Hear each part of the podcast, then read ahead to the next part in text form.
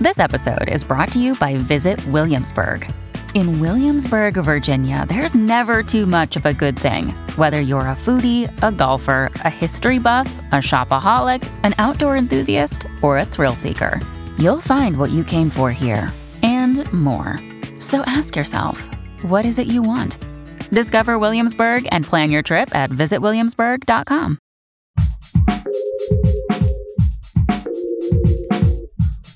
What if you could become a better person, not by working harder, but by taking one small step a day? And not because you're a bad person now, but because there's something inside you that's ready for more. How to Be a Better Person gives you one tiny step a day you can take to be the person you want to be. My mission? To help you live your best life. Hello, this is Kate, and you're listening to the How to Be a Better Person podcast. This week's theme is Well, that sucks.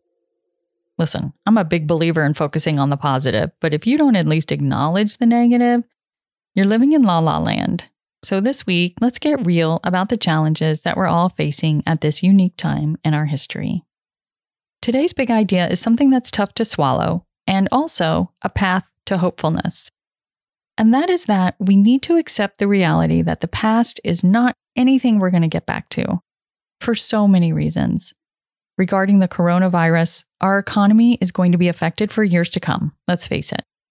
We're never going to hear a cough the same way again. We'll be getting our temperatures taken by strangers on the regular. On a different front, the Black Lives Matter protests around the country and the world are raising awareness that our systems are not working for Black Americans and were never intended to work for Black Americans. We have to dismantle the old and build the new.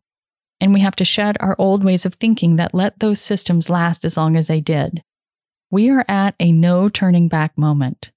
As hopeful as it can be to be at the dawn of a new era, there's also the pain that comes from an old era fading away.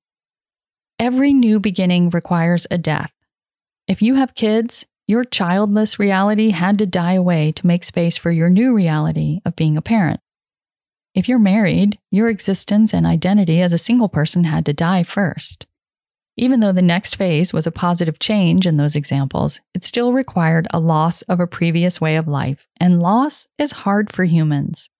Loss means mourning. It's a little like this think back to a painful breakup you went through. How the realization that you weren't going to do the things together that you used to do really brought it all home. No more holding hands on the sidewalk. No more dinners at your favorite restaurant. No more watching your favorite show together. No more of the things, big and small, that colored your relationship.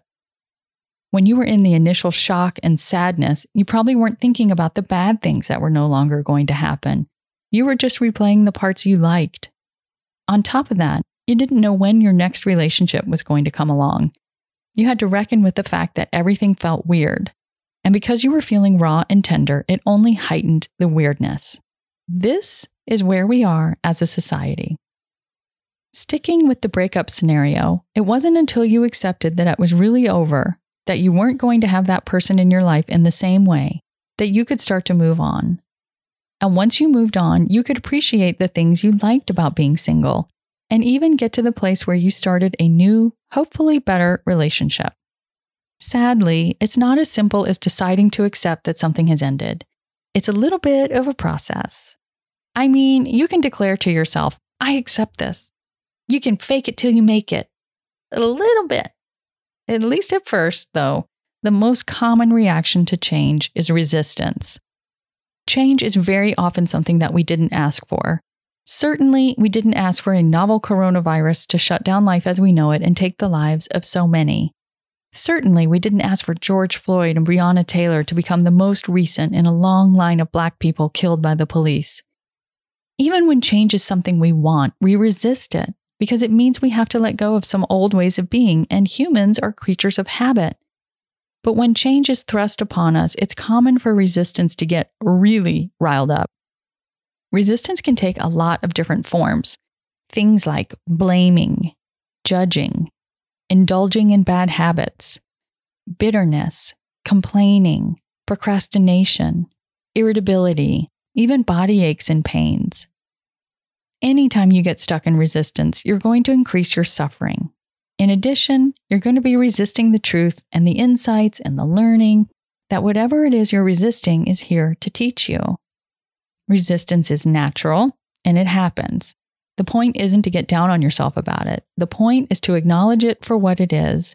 And at its root, resistance is about fear. It's hard to accept things we're afraid of. So we come up with all these things to distract ourselves from the fear. But you know what? We can do hard things. We can do scary things. We can breathe through fear and it will dissipate. We can take action despite our fear and our fear will lessen. The first step to lessening fear and the resistance it brings with it is just to acknowledge that it exists, that you are experiencing it. And that's your tiny assignment for today to just acknowledge anything about the current state of the world that you're resisting, or any ways that your resistance to the positive changes that are trying to come through now is showing up in your life. Just try to see it for what it is, because there's a really cool thing about simply acknowledging a difficult feeling.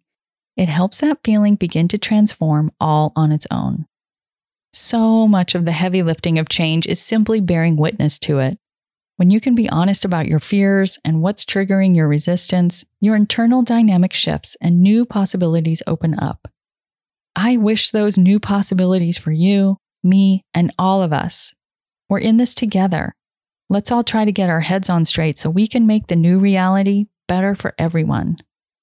If this episode has been helpful to you, hit the subscribe button on whatever app you use to listen to podcasts so you don't miss a beat. I've got some really good stuff planned for the weeks and months ahead, and I promise to keep the episodes short and digestible.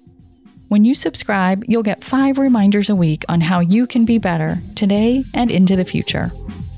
Thanks for listening to How to Be a Better Person. Our theme song is Left for Deadish by Junior85. The podcast is mixed by Sound Advice Strategies. If you liked what you heard in this episode, share it with someone you think would like it too. Your voice matters. Also, How to Be a Better Person has an official newsletter that sends the past seven episodes, a sneak peek of the week ahead, and one well chosen meme to your inbox every Saturday morning. Sign up at beabetterpersonpodcast.com and click on Get Podcast News. I also love to hear from listeners. I mean, I love it. Send me an email by clicking on the Contact Kate button at beabetterpersonpodcast.com. Tweet me at Kate Han, K A T E H A N, or find me on Instagram at Kate Hanley Author. I look forward to connecting with you.